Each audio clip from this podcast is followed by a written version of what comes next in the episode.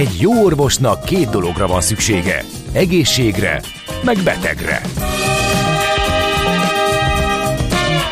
Folytatódik a minden hétköznap reggel jelentkező tünet együttes. Millásreggeli, a gazdasági Muppet Show.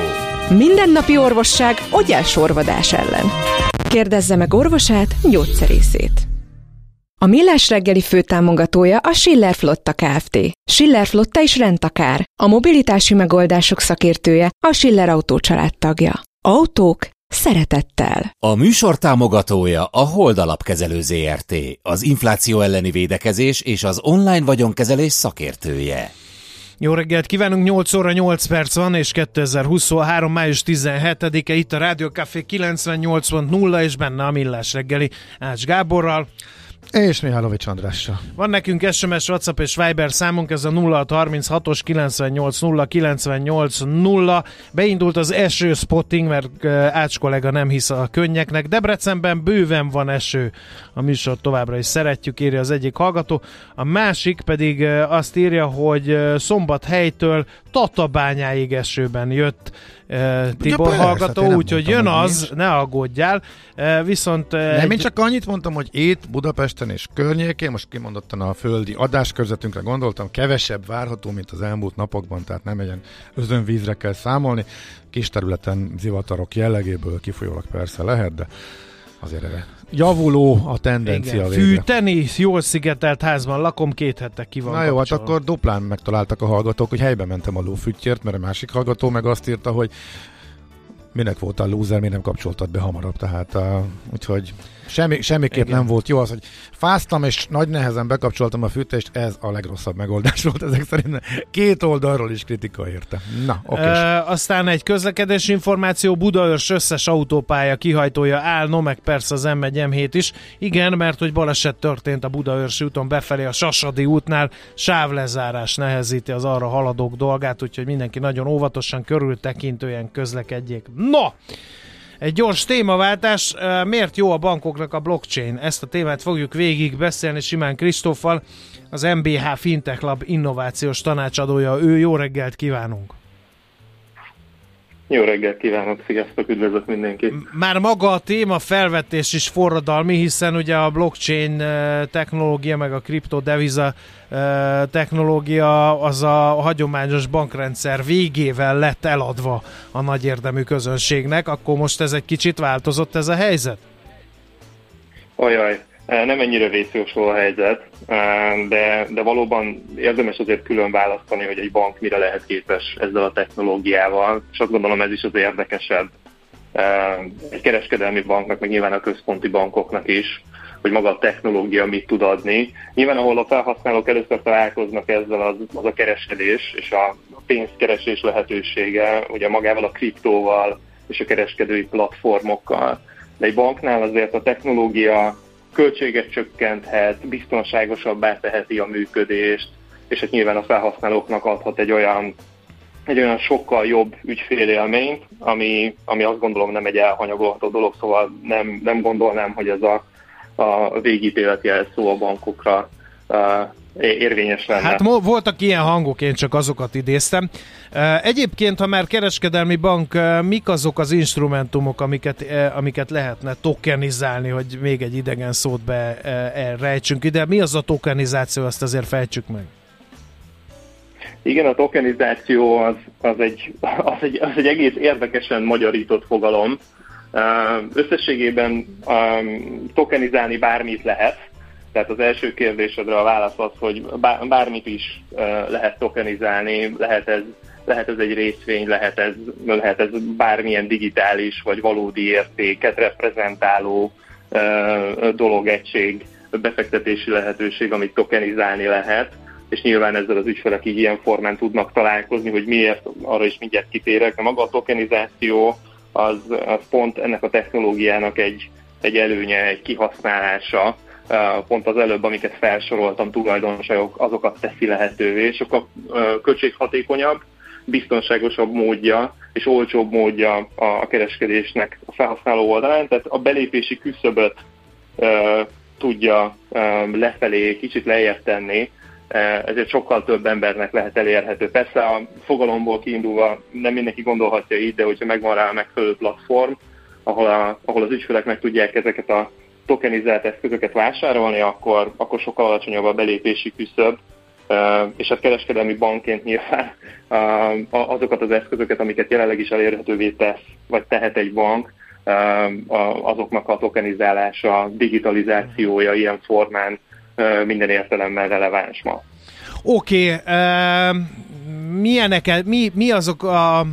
Melyek azok a szolgáltatások, folyamatok, munka részek, amiket lehet így tokenizálni egy kereskedelmi banknál? Mit mutatnak a nemzetközi példák, hogy hol a legnépszerűbb ez a megoldás? Nyilván a befektetési területeken a legtriviálisabb és a legnépszerűbb, tehát a klasszikus részvényelemek, klasszikus befektetési jegyek, eszközök tokenizációja, azt gondolom, egy triviális válasz, de van ennél kevésbé triviális is, mégpedig az ügyféladatok tokenizálása, ami nem közvetlenül befektetési lehetőség, de biztonságosabbá, robusztusabbá tudja tenni a működését a banknak, illetve hát a tokenizációban, az ügyféladatokon és a befektetési lehetőségeken kívül még ott van az, hogy a tranzakciós adatokat hogyan lehet tokenizálni. Ez szintén csalás megelőzés szempontjából sokkal biztonságosabbá, gyorsabbá, költséghatékonyabbá tud tenni egy tranzakciós adatot, amikor A-ból B-be próbálunk utalni, vagy fizetni valamilyen szolgáltatónál. Tehát egy banknak azért jóval széles körül ez a perspektívája ma már, mint hogy csak a befektetési lehetőségek tokenizációjáról beszéljünk. Milyen kereskedési lehetőségek vannak? Érdemes-e esetleg egy kereskedelmi banknak itt ebbe az irányba elmozdulnia? Akár a kriptodeviza kereskedés irányába is, mert itt is nagyon megosztott a banki társadalom. Van, aki tartja a kriptót, részint azért, mert hogy ugye az ügyfelek követelik ezt a megoldást, más meg nagyon elhatárolódik tőle, és azt mondja, hogy ő nem hazárdjátékos, hanem konzervatív befektetési politikát alkalmaz.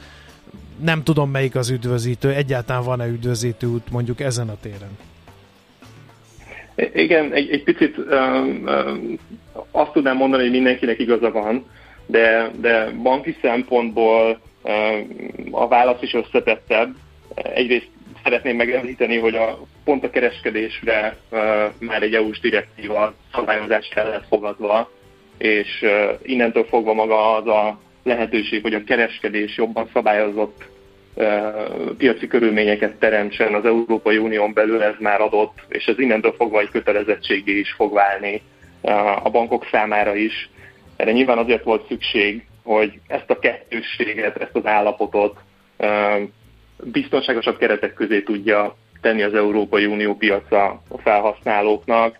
Ezáltal ugye maga a kereskedés, függetlenül attól, hogy egy-kettő piac, vagy egy-kettő digitális eszköz milyen volatilis tud lenni, nyilvánvalóan annyira biztonságos legyen, mint amennyire mondjuk egy részvényt biztonságos megvenni ma a piacon. Szóval a szabályozás az egyértelműen itt van, ez egy nyomás lesz, ez minden kereskedelmi banknak, nem csak Magyarországon, hanem az egész Európai Unióban nyomás lesz. Ezt így megteremti a lehetőségét annak, hogy biztonságosan kereskedhessenek az ügyfelek. Másik oldalról meg ugye az ügyféligény érkezik, tehát a banki álláspontot egyértelműen befolyásolja az, hogy mint például privátbanki ügyfelek, vagy nagyobb befektető ügyfelek egyértelműen érdeklődnek az iránt, hogy ezek az eszközök hogyan tudnának biztonságosan beszállni, és akkor ezen a ponton azt gondolnám, hogy egy kereskedelmi banknak kifejezetten ez a pozíciója, hogy közérthetővé, elérhetővé és biztonságosat tegye ezeknek az eszközöknek a kereskedését. Igen, az Európai Uniót emlegetted, van egy új szabályozás, ez ilyen betűszót, egy újabb betűszóval kell majd megbarátkozni. Ez pont ez az a szabályozás, amire céloztál? Vagy ez már egy ilyen magasabb rend? Ugye a kriptoeszközök piacairól szóló rendeletet az Európai Tanács épp tegnap fogadta el, május 16-án.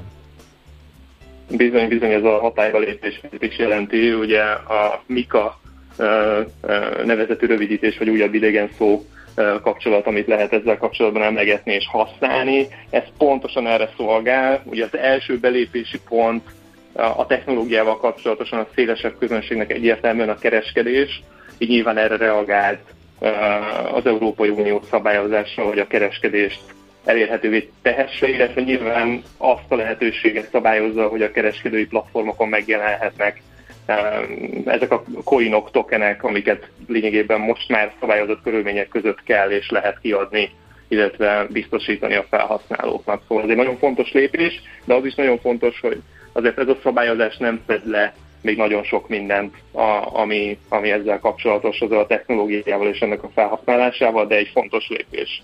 Oké, egy nagyon fontos lépés az is, hogy maguk a jegybankok hogy állnak ehhez a blockchain technológiához hozzá, mert hogy vannak olyan jegybankok, akik már a saját digitális jegybank pénzüket állítják elő, más jegybankok, például a Magyar Nemzeti Bank meg lehetősen hűvös távolságtartással kezeli ugyanezt a témát. Itt hogy állunk? Igen, egy újabb betűszó, angol betűszó a CBDC, központi banki digitális token vagy coin, ugye, amiről beszélünk, vagy currency. Ebben én nem látom azt, hogy a mi egy bankunk nagyon távol lenne, éppen ellenkezőleg. Nyilván ennek a lehetőségét vizsgálni kell, mert szerencsére, mint minden kriptó vagy blockchain technológiára épülő lehetőség esetében itt is többféle megoldás van. Van ennek egy olyan része, ami kifejezetten arra szolgál, hogy a bankok közötti kommunikáció, tehát átutalási rendszerek legyenek hatékonyabbak, és erre a technológiára épüljenek. Tehát ez a CBDC egyik formája. A másik pedig az, amit ugye mi mindannyian láthatnánk, ami a kvázi digitalizált forintot, vagy bármilyen devizált valutát jelenthetne a piacon az ügyfeleknek, felhasználóknak, és ezt a kettőt azért érdemes külön választani. Az előbbi, a technológiai oldal az itt van és az jönni fog, az egészen biztos. Az utóbbi, az már egy sokkal komolyabb kérdés.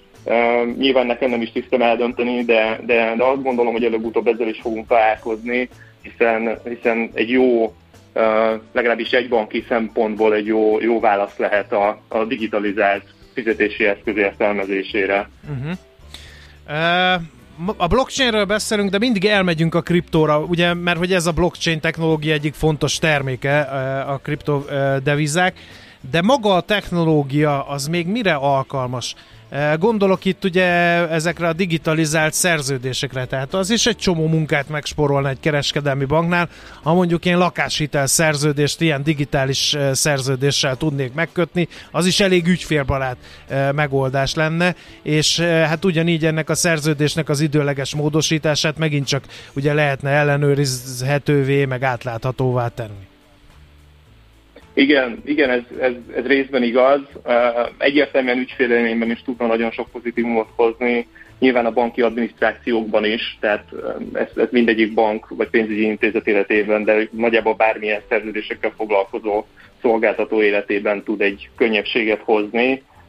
Ugyanakkor az egy nagyon fontos lépés lehet még, hogy az ügyféladatokat hogyan lehet erre a technológiára ráépíteni. Azt tudna még egy egészen fontos szerepet és álláspontot behozni a bankok életébe, az ügyféladatok digitalizációja, tokenizációja, hiszen ott iszonyatos költségcsökkentés érhető el ezzel a technológiával. Ugyanakkor azt most szeretném hozzátenni, hogy mivel ennek a szabályozási lehetősége még azért nem teljesen kiforrott, így az a kérdés is felmerül, hogyha a bank egy ilyet szeretne meglépni, akkor mi történik a korábban már létrehozott adatvédelmi törvénnyel, hiszen egy ilyen blokkláncon, blockchain technológián épülő adatforrás az ugyan tud anonim lenni bizonyos szintig, de ettől függetlenül nyilván a transzparencia és a megosztottsága az, ami garantálja a működését is, és egyben a magja.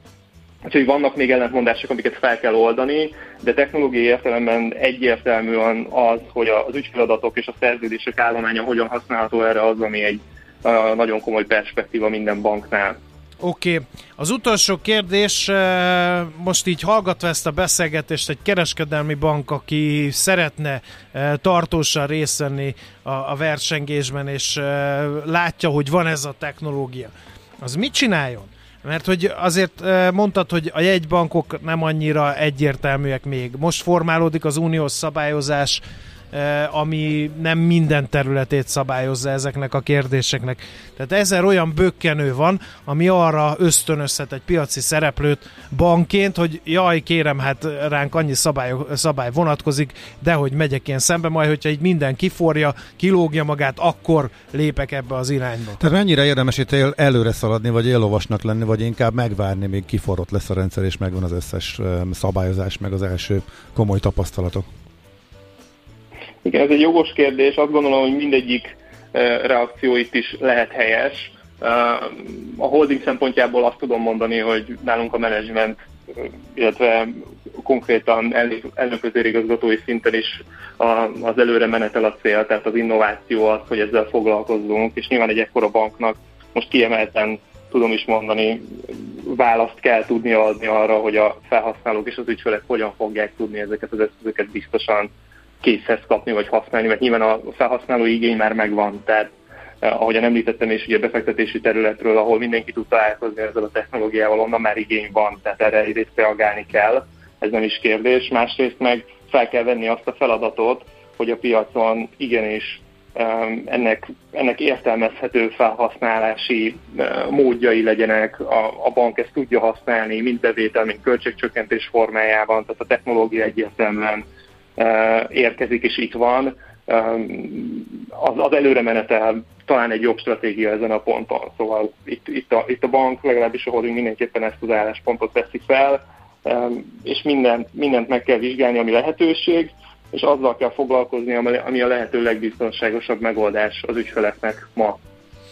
Ámen, nagyon szépen köszönjük a beszélgetést, felhívtuk a kérdéskörre a figyelmet, aztán majd nyomon követjük, hogy a piacon mi valósul meg ezekből a lehetőségekből, mely lehetőségeket ragadják meg a szereplők, és melyeket engednek elmenni. Köszönjük szépen az összefoglalót, helyzetképet, szép napot, jó munkát kívánunk! Én is köszönöm, minden jót! Simon Kristóffal, az MHB Fintechlab innovációs tanácsadójával beszélgettünk, miért jó a bankoknak a blockchain technológia. Nyugodjon meg! Nekik azt mondtuk, maguk az őrültek. Millás reggeli. No kérem, azt írja a hallgató, hogy nagyon jók a zenék ma reggel, Gabikám. Írj be egy kis ötös zölddel, mert hogy idézem, iszonyú jó zenéket nyomtok ma, írja Pöti hallgató. Az SMS, WhatsApp, Viber számunk 036-os 98 098 0 egyéb iránt. Köszönjük szépen, igyekszünk mindig így cselekedni. Ne feledd el, 4 kis ötös zölddel, 1 piros pont. Hánynál tartok? 1-nél. 1? Na várjál, hát a piros pont van lejjebb, nem? A piros pontból jön a kis ötös? Nálam nem.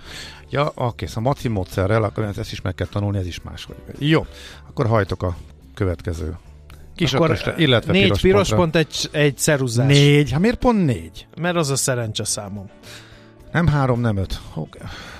Mint az antiókiai szentkézigránát. Terheled feleslegesen az agytekervényeimet, hogy még ezt is meg kelljen tanulni. Nem, elég, hogyha maga a nevelőpedagógus vagy mi az, szemmel követi ezt, vagy tudja ezeket a dolgokat. Kedves hallgatók, egy kis dilemmám van, akkor ezt hagyosszam meg veletek, mert hogy játszottunk a régi café klasszikusokat is, arra is emlékezve, hogy ezen a napon szólalt meg utoljára, és ültünk mi is a stúdióba aznap reggel 2012. május 17-én, utána gondoltam, ezt jól lesz ellensúlyozni újabbakkal, aztán megint visszajött, hogy akkor legyen még ebből a régi időszakból, úgyhogy tippeket, ötleteket. Ha esetleg van konkrét dolog, amit régen hallottatok, és az akkori érából nagyon emlékevetes, és a rádióhoz, ehhez a rádióhoz köthető, a csúnari, akkor ír. Az volt már talán. Na jó, de na mindegy. Ha eszetekbe jut, akkor dobjatok meg minket, ez lesz a nap, amikor... Igen, most pedig az lesz a nap, amikor megint feles hírek jönnek Czoller Ander a pennájából, felolvasásában, előadásában, prezentációjában. Jé, hát ez meg micsoda? Csak nem. De egy aranyköpés. Napi bölcsesség a Millás reggeliben. Ezt elteszem magamnak. 1943. május 17-én született Kóbor János, az Omega énekese. Ugye nemrégiben hagyott itt bennünket, előtte tisztelgésül választottunk egy tőle származó aranyköpést. Így hangzik egyébként a GDP csökkenés margójára, és oda tehető magyarázatként. A szakmai képességek hiánya épp úgy hátráltathatja a munkát, mint az emberi gyengeségek jellemhibák. Igen. Csak bólogatni tudok, hát persze. És az én munkámat az hátráltatja, szintén egy emberi gyengeség, mert így ír a drága hallgató, elnézést kérek. Hogy lehet bekerülni ide, hogy felolvassák a kommentemet? Évek óta írogatok, soha semmi. Van egy szűk ismerős kör, akit favoritnak vannak jelölve, vagy hogy? Hát így. Kedves Zita. Nem, nincs. Isten hozott a klubban. Tényleg, szoktuk válogatni, már nem látunk korábbiakat. De hát itt most nézem, azt írja Zita hallgató, hogy évek óta írogat, előzmények nincsenek. Tehát ez az lehet, első, hogy amit megkaptunk. Lehet, hogy más igen. Csatornán. Szóval csak bátran, hát nem mindenki fér, de az biztos. Igen. De azért szomorú nap volt, amikor megszűnt a Rádió Café a 98.6-os frekvencián, de meghalt a király, éljen a király, hiszen a Rádió Café szól a 98.0-án. És akkor most haladjunk tovább szakmailag és emberileg. Az innováció és kreativitás hajtja a GDP-t, növeli a versenyképességet és munkahelyeket teremt. Egy jó ötlet már fél siker, kigondolni nehéz, eltulajdonítani azonban könnyű. Érdemes jól védeni, mert a szellemi tulajdon kincset ér. Gondolkodom, tehát vagyon! No kérem, hát a szellemi tulajdon jelentőségét nem tudjuk eléggé hangsúlyozni, még a kis és közepes vállalkozások számára sem, de nem is nekünk kell ezt hangsúlyozni, vannak erre fórumok, ilyenről fogunk beszámolni, legaz a Dénes iparjogvédelmi és KKV szakértővel. Jó reggelt kívánunk! Jó reggelt kívánok! Mielőtt ezt a beharangozást megejtenénk, beszéljünk egy kicsit arról, hogy KKV szakértőként, iparjogvédelmi szakértőként hogy látja, mennyire tudatosak szellemi jogvédelem tekintetében a magyar KKV-k. Ha tippelnünk kéne, azt mondanánk, hogy nem nagyon, bár a tendencia remélhetőleg javuló. Hát van egy jó hírem, és egy másik jó hírem. Egyrészt az, hogy folyamatosan növekszik az elmúlt években a magyarországi védjegybejelentések száma, és egyből kérdezheti hallgató, mi a védjegy. Tehát bármelyik cégnek, amelyik valamilyen szolgáltatást vagy valamilyen terméket állít elő, van valamilyen logója, jelmondata, szlogene, ezek mind-mind oltalmazhatók. A másik jó hírem, hogy erre sokszor azt hiszik, hogy ez egy költséges eljárás, erre most van egy uniós pályázati forrás, az úgynevezett KKV alap, bármi ilyen jellegű védjegy vagy szabadalmi bejelentésre 50-75%-os támogatással lehet forrást szerezni. És mik ösztönözhetik az ügyfeleket arra, hogy iparjogvédelmileg előre lépjenek? Vannak ilyen nagy botrányok, beszámolók, hogy valaki megütötte a bokáját ezzel, vagy egész egyszerűen edukál mindenki, akinek ehhez a területhez köze van, és lassan beérik a munka? Szerintem egyszerűbb, hogyha a pozitív oldalról közelítjük meg, és nem a bukásokkal és elmaradt hasznokkal, hanem inkább abban a reményben, hogyha van egy cégem, amelyik évek óta valamilyen megjelölést használ, utána azt 75%-os kedvezménnyel most le tudom védeni, akkor utána annak szintén lesz értéke, és könnyen meg tudom védeni a termékemet más, akár hazai, akár külföldi hamisítókkal szemben. Tehát igazából ez egy fantasztikus bástya, ami körbe tudja a cégemet bástyázni, és így sokkal könnyebben tudom megvédeni azt, ami miatt akár egy egész család évek óta, vagy évtizedek óta együtt dolgozik, legyen az egy kutyahám, legyen az egy valamilyen cipő, legyen valamilyen toll szerkezet, vagy akár egy szeszesipari termék, vagy valamilyen édesség. Mennyire értékeli fel a szellemi tulajdonnak a jelentőségét az, hogy egyre több olyan vállalkozás van, ami nem vasakat, eszközöket, gépeket, berendezéseket, üzleteket, ingatlanokat birtokol, hanem egy jó ötletre alapul. És mindez ráadásul online térben. A szellemi tulajdonokat, vagy tulajdon teljesen megváltoztatta az erről való gondolkodást az elmúlt években, évtizedekben. Ma már tud valaki akár idehaza is úgy egy jól menő digitális vállalkozást, valamilyen webshopot vagy más szolgáltatást nyújtani, hogy még a gépet is bérli. Semmilyen nincs, se irodája, se széke, csak humán erőforrása, jó programozó, jó designer, aki összerakja az egész programot, és bárhonnan tud üzemelni az a szolgáltatást, és az egész világ számára lehet nyújtani digitális online szolgáltatásokat. És hogyha van egy webshopom, akkor a doménnév mellett, akár a doménnév maga is védhető, ehhez lehet mindenféle védjegyeket pluszban szerezni, akár hazai, akár nemzetközi vizekre, és már is tudok úgy előállítani céget, hogy nincsenek materiális eszközeim, és amit pedig előállítok, szoftver, mint szerzőjog, termékek, szolgáltatások, mint védjegyekkel védhető dolgok, már is azt látom, hogy az egész cégemnek az értékét a szellemi tulajdonjog adja. Értem. Hol lehet ezeket az ismereteket felszedni? Mert ugye a vállalkozás vezetőknek rengeteg dolgot kell megtanulniuk, és hát nyilván ezt, hogyha az internetről próbáljuk összeszedegetni, ez rendkívül hosszas feladat.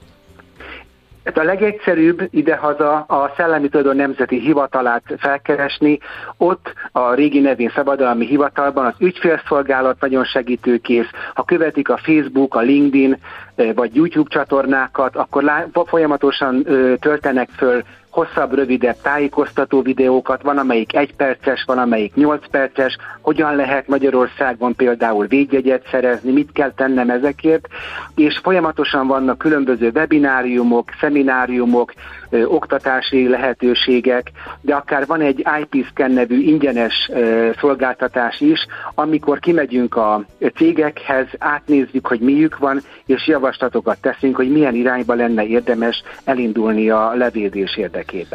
Oké, lesz egy konferencia is, talán itt lehet a leggyorsabban és leghatékonyabban összegerebézni a szükséges információkat. Erről beszéljünk egy kicsit, ez mikor, hol lesz, hogy lehet erre jelentkezni? Május 30-án lesz 10 óra és 12 között, tehát ez egy 2 órás olyan online webinárium lesz, ahova igazából tehát bárhonnan be lehet csatlakozni. Az STNH-nak akár a Facebook vagy a honlapján megtalálják ezt a linket, ahol lehet jelentkezni. Itt fogok beszélni a KKV alapról, amit már említettem, hogyan lehet szinte pénz nélkül levédetni az ötleteimet. Lesz arról szó, hogy hogyan érdemes, hogy mit érdemes levédeni, és azt is, hogy már vannak olyan uniós bejelentési rendszerek, amivel 5 lépésben lehet akár mobiltelefonról is védjegyet bejelenteni, akár útközben. Ez ilyen regisztrációhoz kötött? Vagy mennyi hely van? Mennyire érdemes sietni? Hiszen most már azért 17-e van, nem hogy sok idő van vissza 30-áig. Érdemes, tehát mivel online felület, ezért általában ennek ilyen 200-400 fős általában a limit, de azért jó, hogyha tudjuk előre, akkor az akár módosítható. Nagyon sikeresek szoktak lenni a webináriumaink, több 100 hazai KKV szokott rajta részt venni, tehát én azt javaslom, hogy aki tud, az lépjen az STNH-val kapcsolatba, regisztráljon erre a webináriumra, és utána, hogyha bármilyen kérdése lesz, akár közbe, akár utólag, mindenkivel tudunk kapcsolatot tartani, és folytatni azt, hogy számára mi a legjobb megoldás, és ezt hogyan tudja az STNH segíteni. Rendben, felhívtuk rá a figyelmet, reméljük, hogy meg lesz az érdeklődés. Nagyon szépen köszönjük az információkat, szép napot kívánunk. Viszont hallásra. Legez a Dénes iparjogvédelmi és KKV szakértő csinált kedvet egy ingyenes webináriumhoz május 30-án, részletek az STNH oldalán találhatóak, lefogadom. Hát és akkor rögtön egy dal, amit ti kértetek, a régi Rádió Café kiemelkedő, nem emlékezetes dalai közül. Nem, erről van szó, de nekem nem jutott volna eszembe, de így, hogy beírták többen, és úristen, tényleg derék hallottuk. Egy jó ötlet már fél siker, kigondolni nehéz, eltulajdonítani azonban könnyű. Gondolkodom, tehát vagyon.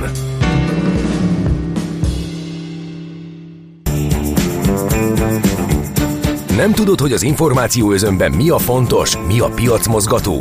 Gyors jelentések, gazdasági mutatók, események? Csatlakozz piaci hotspotunkhoz, ahol friss és releváns információ vár. Jelszó Profit. Nagy P-vel.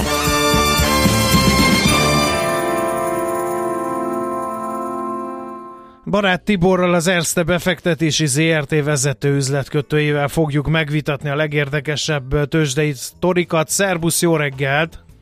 Jó reggelt kívánok, szervusztok! Na mesélj, mi van a tarsolyban?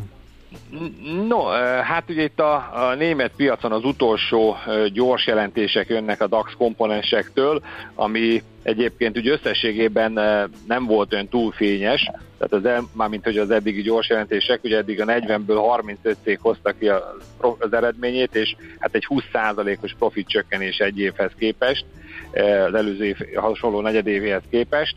Hát viszont jól hajráznak a DAX komponensek, itt a mai kettő ez kimondottan fényes, tehát az egyik ugye a Commerzbank, aki a tavalyhoz képest több mint megkétszerezte az eredményét, ugye a negyedév során 580 millió euróra, ez egyébként a 480 milliós várakozást is ugye bőven felülmúlta, és mondjuk egy operatív szinten is ilyen 61%-os javulást tudott elérni. Ez egyébként hát két dolognak köszönhető, elsősorban a növekvő kamat különbözetnek, tehát azért érződik, hogy a bankok ugye jobban teljesítenek egy magasabb, tehát nem extra magas, de azért magasabb kamat környezetben.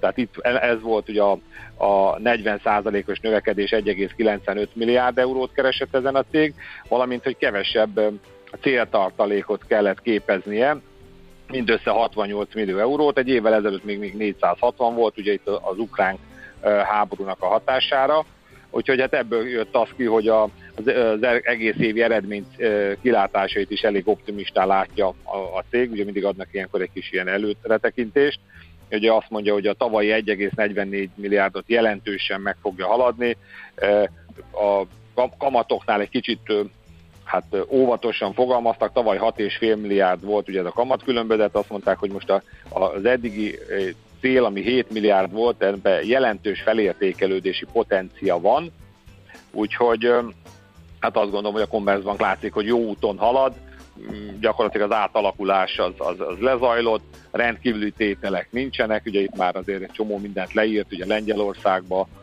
például korábban szintén a devizahitelek miatt, és hát az alaptevékenység meg ugye jól működik.